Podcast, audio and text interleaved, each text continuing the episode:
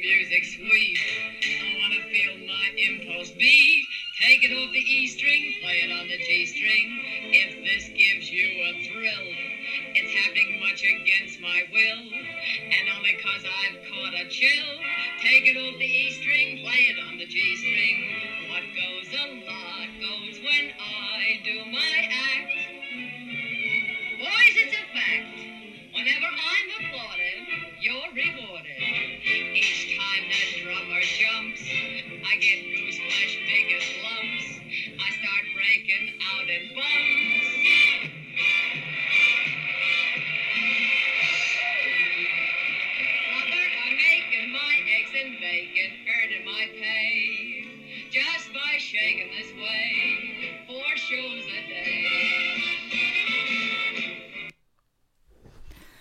Welcome to episode 62 of Sassmouth Dames podcast. I'm your host, Megan McGurk. When I'm reading about women who are in showbiz during the Depression, I always have an eye out for a Sassmouth Dame unit of measure. How did they feel sure that the wolf wasn't at the door? At what point did women feel they made it? Barbara Stanwyck once said she just wanted to survive and eat and have a nice coat.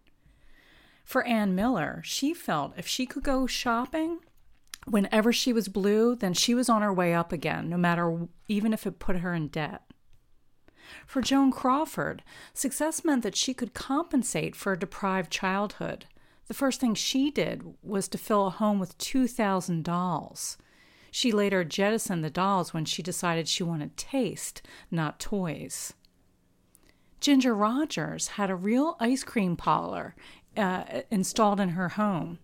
And after rehearsing for eight hours a day with Fred Astaire and often filming another production at night, she earned those chocolate malts. One of the first things Gene Tierney splashed out on was an $80 crocodile handbag.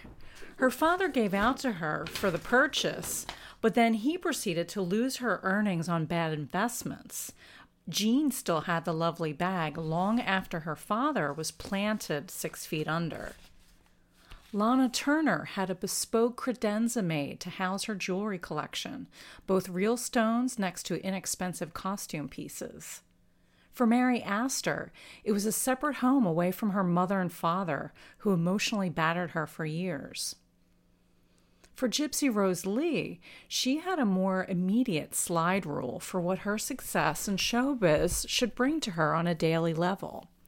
That she would never have to answer her own door again, or her phone for that matter. Gypsy wanted security, a gatekeeper, somebody between her and the yowling masses.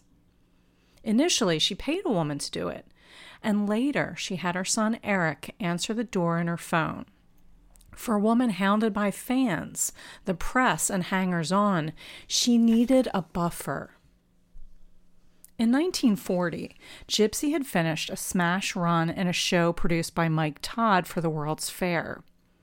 Gypsy had been a star in burlesque since the start of the 1930s, but this was the biggest and most dazzling show that she had starred in to date.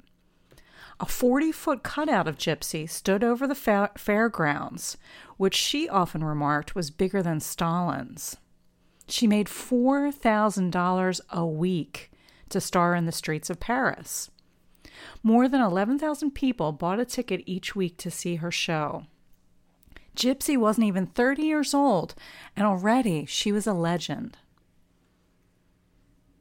After the show wrapped, though, she was restless and looked for a new challenge. She had long talked about writing a mystery novel set in the world of burlesque. Gypsy turned her idea into a best selling novel, which was later adapted to the big screen as Lady of Burlesque in 1943. Hunt Stromberg chose Gypsy's novel as his first project as an independent producer once he fell out with Louis B. Mayer and left Metro Studio. The picture stars Barbara Stanwyck, was directed by William Wellman, and it was their fifth time working together. James Gunn adapted Gypsy's murder mystery to the screen. Lady of Burlesque gives viewers an epic Sassmouth Dames crossover. Stanwyck and Gypsy could have launched a rocket to the moon, powered by their combined wit and work ethic. In 1943, Gypsy Rose Lee was one of the most famous women in America. And Barbara Stanwyck became the highest paid woman in the States during the following year in 1944. Stanwyck commanded $400,000 as a freelance star in Hollywood. Both women shared a unique skill the ability to consign men to the shadows with the sheer power of their presence. They were each devoted bibliophiles. They inhaled books like cigarettes to make up for a lack of formal education. Gypsy and Barbara were self made, self educated, and driven perhaps by the idea that work was the ultimate salvation. It was the only proof that they had that they would never return to poverty. At one point, trooping around with her mother, when the act was old and outdated and vaudeville dried up, she had many hungry days and nights. Sometimes Gypsy and her mother ate pet food. Barbara Stanwyck was shuttled around in foster care and began working at full time to support herself when she was only 14 years old. When Stanwyck joined the chorus line, she ran around New York City in her smalls with only a top coat on, from theater to theater to pack in as many routines as she could into an evening, sometimes eight in total. Stanwyck spent several years as a chorine in the Ziegfeld Follies. She was well familiar with the backstage shenanigans that Gypsy brings to life in a finely crafted murder mystery, The G String Murders. Legend has it that producer Hunt Stromberg had an informal poll conducted around major cities, which revealed few people knew what a G string was. Most thought it referred to musical scales. Hence, the production had the change of name to Lady of Burlesque. Gypsy was paid $25,000 for the film rights. This story sounds good, but it also feels more like a public relations spin on a basic concession to the production code office of Joseph Breen and his minions. The novel was a bestseller, so a large audience would already get the reference. In his production code administration notes, Joseph Breen objected to the undergarment used as a murder weapon. He thought it would be offensive to an audience it's likely that his objection extended to its use in the film's title and made the change necessary. A change in title goes in tandem with changing the heroine's name from Gypsy Rose Lee to Dixie Daisy. The production code scolds would not even allow Gypsy to use her real or her stage name when she was under contract to 20th Century Fox, the censors believed her name alone was synonymous with illicit sex, so her, for her film credits, she went as Louise. Barbara Stanwyck should have won an Oscar just for her six pack abs. Had any of the men in the audience, who were called jerkers in the novel, thrown coins at Barbara Stanwyck on stage, her chiseled abdomen would have shot them back and put their eyes out. What Adrian did for Joan Crawford's shoulders, Edith Head does for Barbara Stanwyck's long, sinewy torso in this picture. Instead of playing it down with an empire waist, she elongates Stanwyck even more in crop tops. Between her bra and waistline stretches an acre of washboard midriff. Stanwyck's physique is so strong and vital, she leaves other strip teasers in the orchestra pit. Stanwyck could roll out a fleet of biscuits with her abs. She could polish precious stones on them during a smoke break, or crack walnuts to roast over a fire. With the strength of her core, she could have crushed a whalebone corset like it was nothing more than a beer can. Barbara Stanwyck could have ended Joe DiMaggio's hitting streak with one bump from her midriff and had more stopping power with it than any catcher's mitt. Just before she begins her specialty number as the headliner, Stanwyck as Dixie Daisy looks out into, into the audience. In a brief reaction take, she tells us everything we need to know about the character's attitude towards striptease. Stanwyck rolls her tongue along her teeth and sucks on her teeth. It's the wind up before the pitch. She'll make short work of the mob who leer, judge, or scoff at a hard working dame who never really gives anything away. She's above them, they can't touch her in any sense. In her own voice, spiced with nicotine and roasted coffee beans, Stanwyck sings Take It Off the E string played on the G string, with the camera diverted for the bumps and grinds she uses to accentuate her routine. Stanwyck's costume, by Edith Head, uses strategic strips of fabric and sheer chiffon to suggest an amount of skin without inflaming the censors. She swishes around in the crop top and skirt with a fluffy muff in front to tantalize an audience as the clothes disappear. Without any actual stripping, the showgirl costumes are fun and flashy, full of gimmicks that each woman used when she took to the stage. The supporting players are a delight. The backstage banter is to die for. It's the best part of the film. Each moment the male comics are on screen, you feel robbed of the main attraction. Hardworking dames, the lot of them, with courage, humor, grudges, and accumulated trade secrets worth their weight in gold. Gigi Graham, played by Iris Adrian, slugs from a bottle of gin with as much flair as Hamlet with Yorick's skull.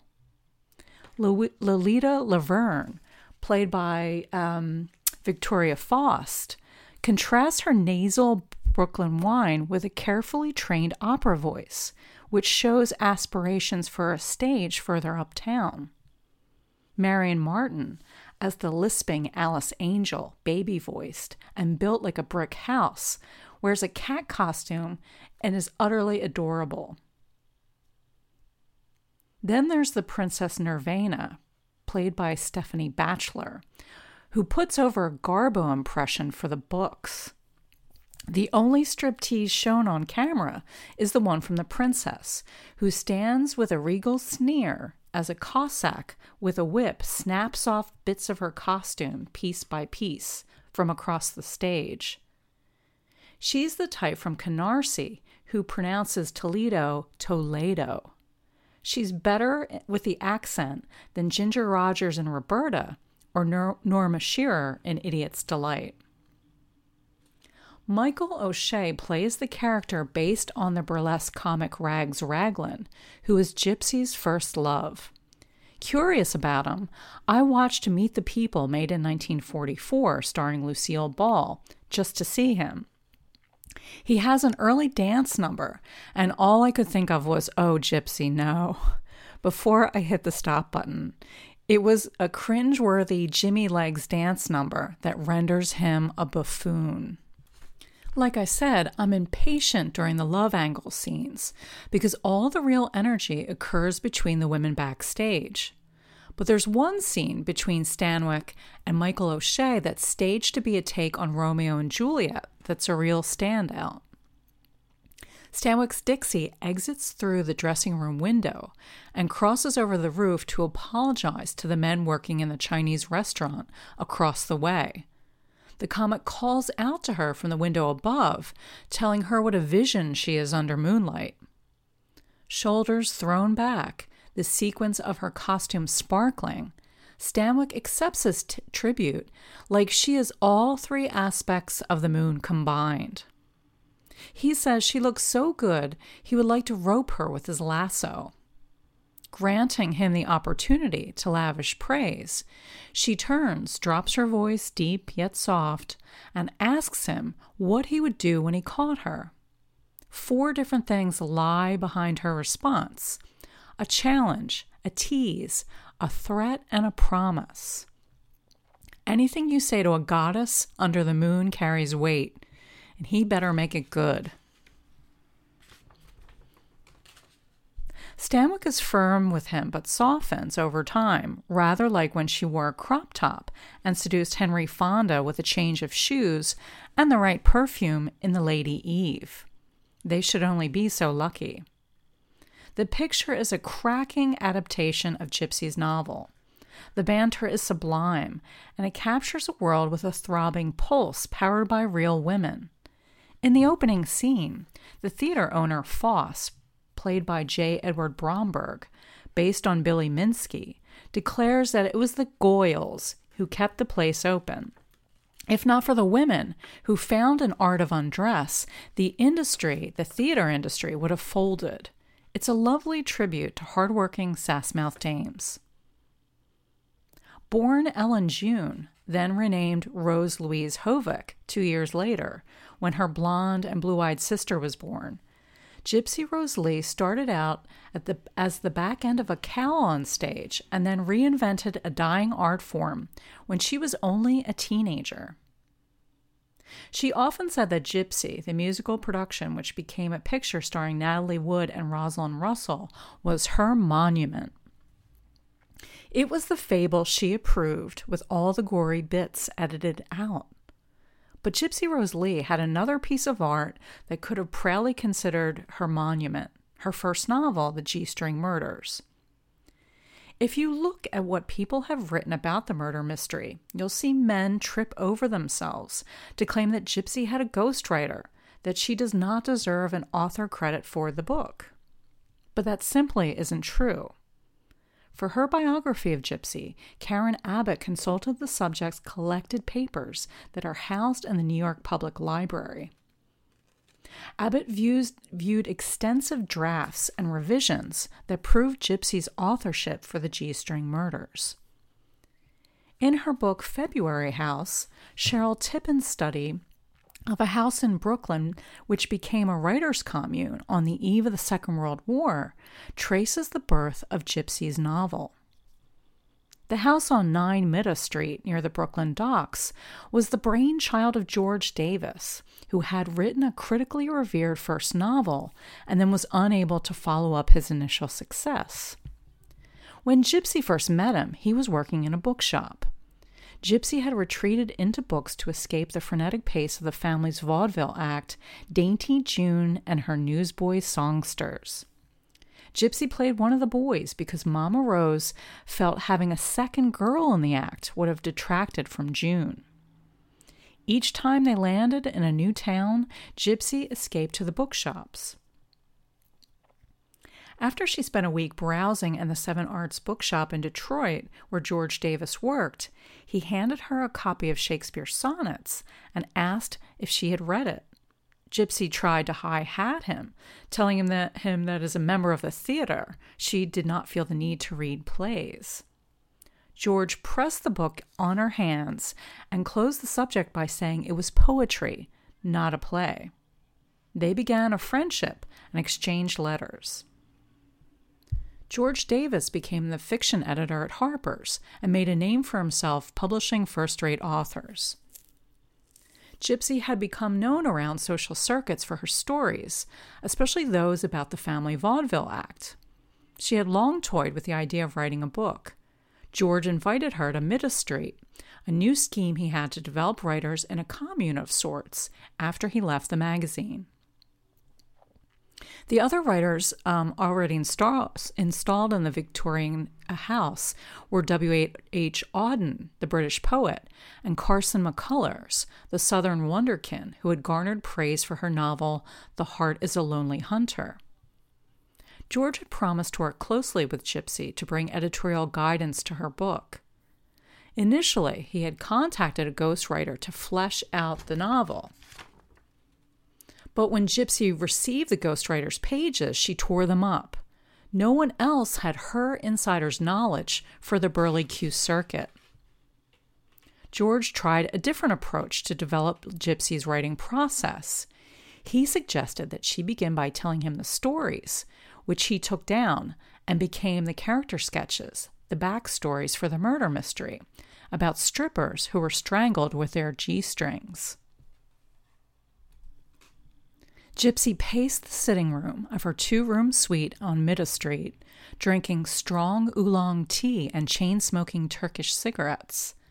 George sat at the typewriter and took it all down. At night, she would go back and revise the pages. She began to like what she saw.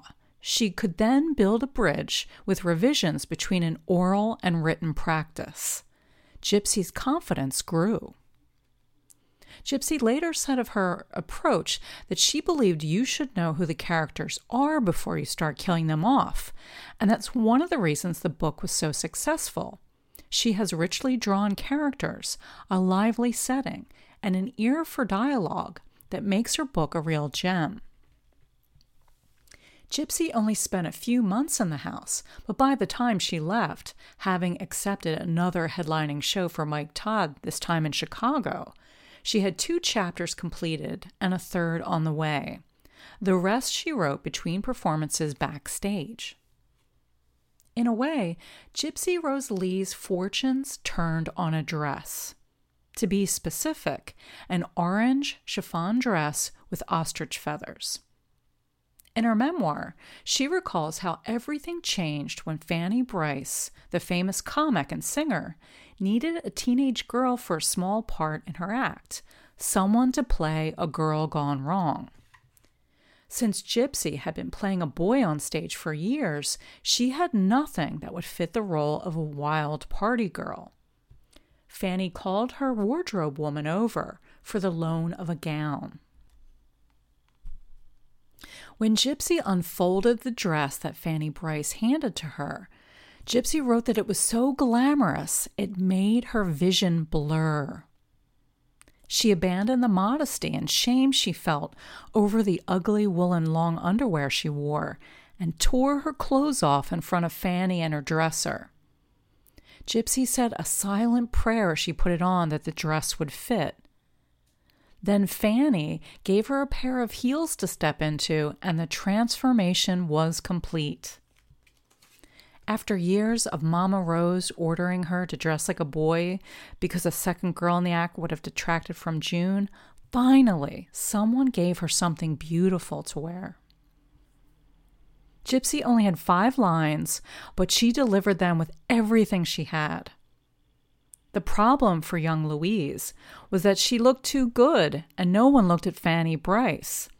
So she was out of the act and back in the lumpy boys' clothes. The rivalry between Gypsy and June was cultivated for years by Mama Rose from the time they were toddlers. While the vaudeville act held together, June was the star, and Mama Rose ignored Louise. But once the Dainty June Act became a laughing stock because the girl grew too old to play a baby, the tables turned. Her sister June had written that when they were trooping around with the family act, Gypsy doodled in a notebook the word money in large decorative letters.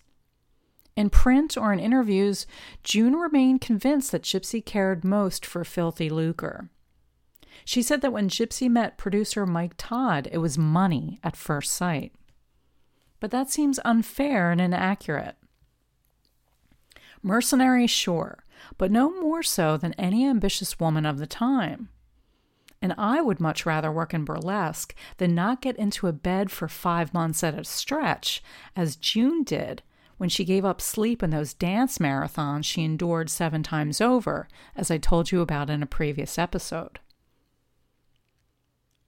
Gypsy once had the opportunity for every material comfort she could ever desire when she was a girl. An aunt and uncle in Seattle had lost their daughter, who died unexpectedly when she was 12 years old. They were keen to adopt Louise. Mama Rose was about to consent, thinking about the relief she would have if she only had one mouth to feed. The dead girl's bedroom was posh when Louise looked at it. It was fit for a princess, ruffles as far as the eye could see. The carpet was as plush as a cricket pitch.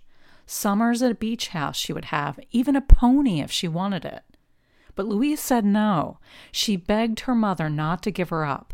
She said she would try harder in the act. She would learn anything she wanted. She would prove she could be useful.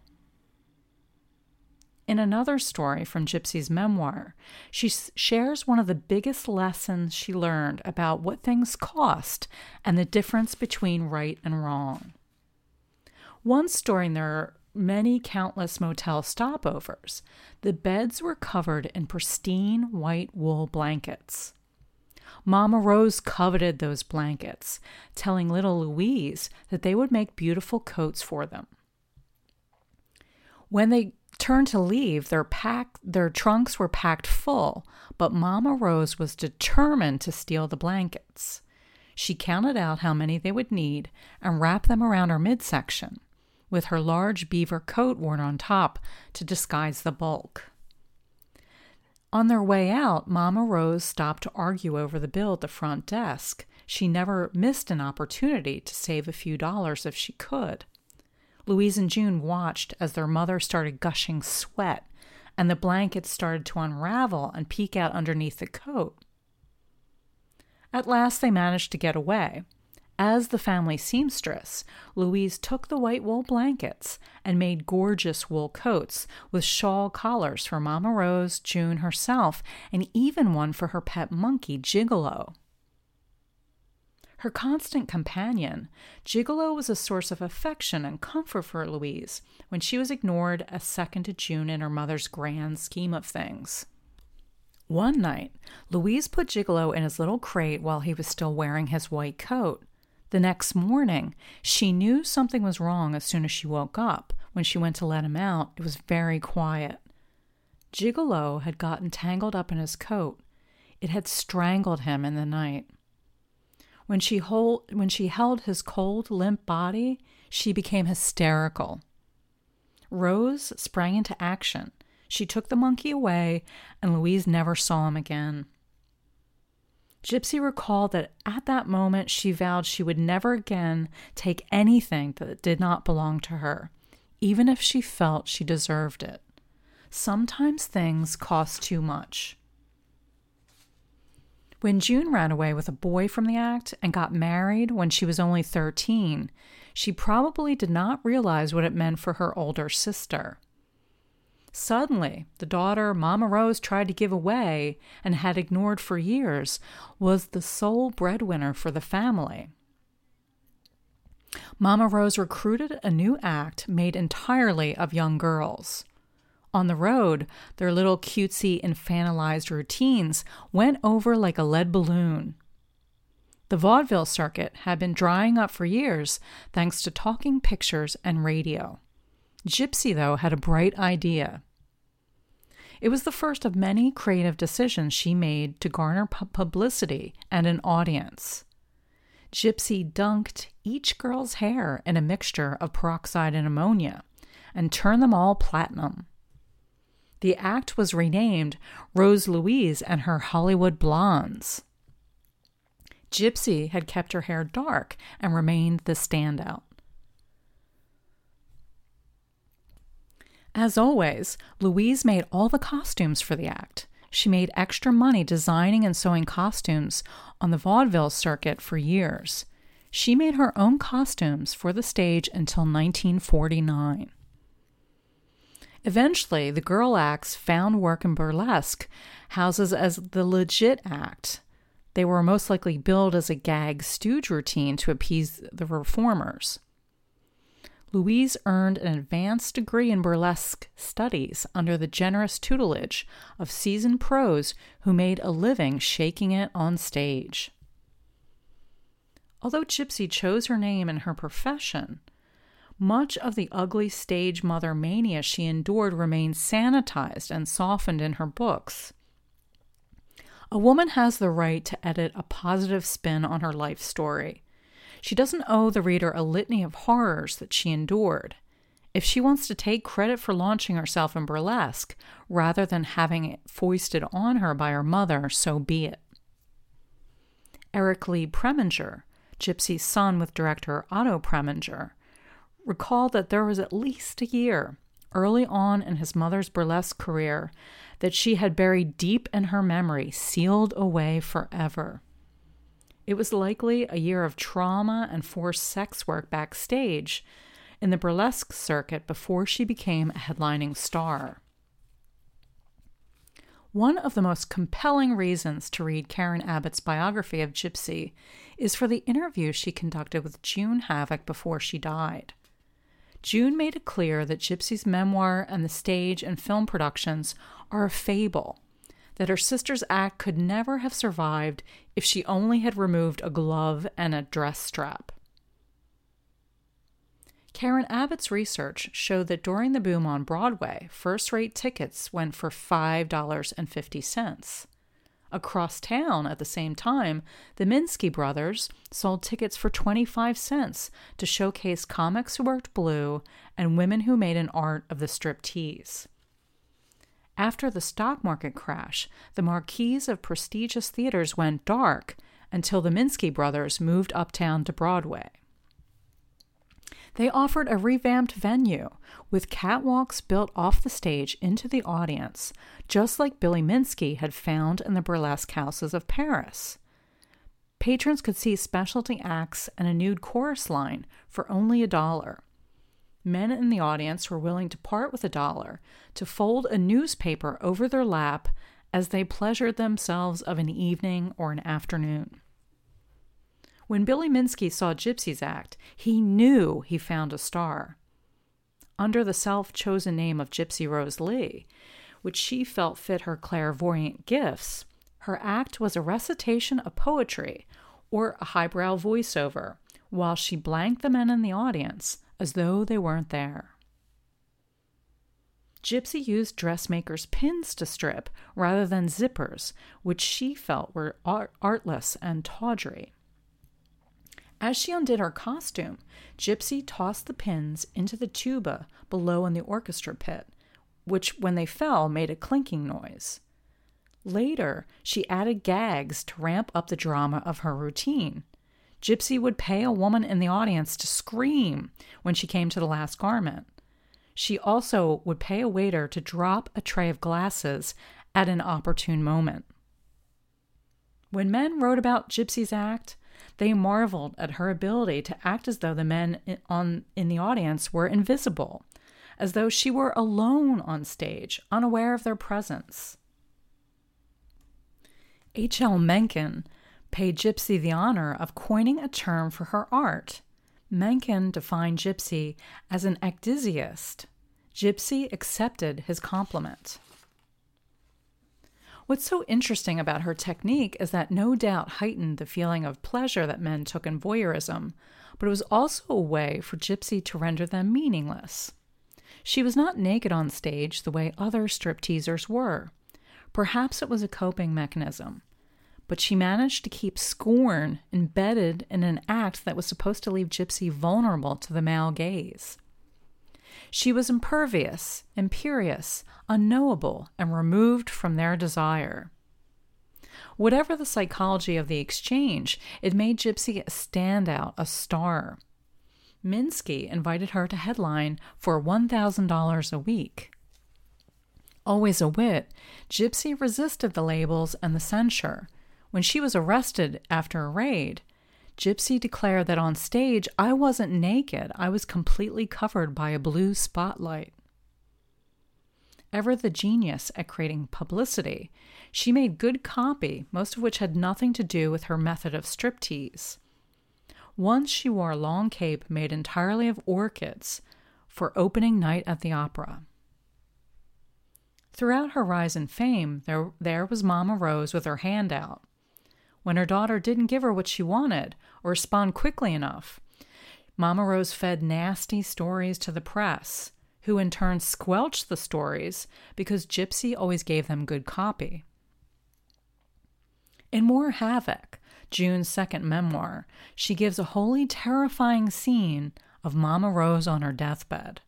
It told June everything she missed once she left the family act. At one point, Rose grabbed Gypsy and pulled her down onto the bed with her, chest to chest, locked in a horrible struggle. Rose's dead deathbed wish, she said, was to drag Gypsy with her. Then, for an added touch of maternal curse, she promised Gypsy that she would never forget the way she held her just then. Gypsy later tried to explain to June that June never held as much fascination for their mother because she never got the same kind of drama, the thrill that she had with Gypsy when they were loaded into a police car after a burlesque raid. Rose wanted nothing less than her daughter's life. And I sh- should note that she is buried without headstone, just grass over plot. In Erik Lee Preminger's memoir, My G String Mother, he pays tribute to the industry, energy, the creative spark his mother honed throughout her life. When she was 42 years old and felt too old to strip, she invented new ways to entertain an audience. She worked hard writing her memoir. She used her fame to get lucrative advertising campaigns and appearances. She learned how to edit over 24 hours of home movies into a show about her life called A Curious Evening with Gypsy Rose Lee.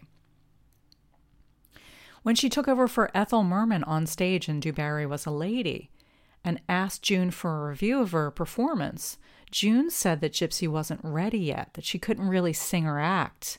Gypsy bristled and replied that she didn't really need to know how to sing or act. She only needed to keep her strength up to carry all that money to the bank.